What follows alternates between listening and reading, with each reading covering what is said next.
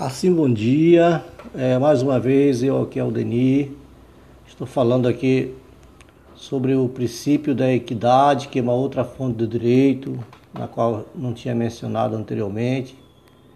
A equidade é, nesse ponto, considera-se que a equidade poderá ser tanto fonte do direito como fonte de integração da norma. Será fonte do direito quando a própria lei prevê a possibilidade de sua aplicação pelo juiz no momento do julgamento, conforme o artigo 140, parágrafo único do Código de Processo Civil e também o artigo 8 da CLT. Por outro lado, se será integração da norma quando houver uma lacuna da lei e se, fizer necessária a integração pelo uso da equidade. Continuando o princípio da depois de falarmos um pouquinho do princípio da equidade, eu quero falar aqui bem rapidamente sobre os negócios jurídicos.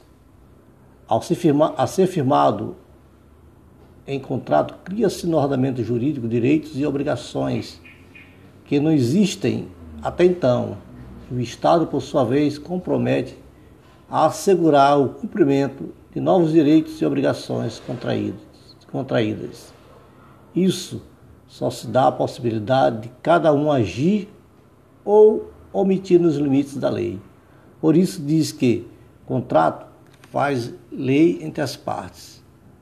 A teoria clássica mais tradicional não inclui negócio jurídico entre as fontes jurídicas, destacando ser restrito ao caso em concreto, não tendo assim caráter abstrato. No entanto, na realidade, o direito não se restringe às normas genéricas e abstratas, mas também fazem parte normas particulares e individualizadas.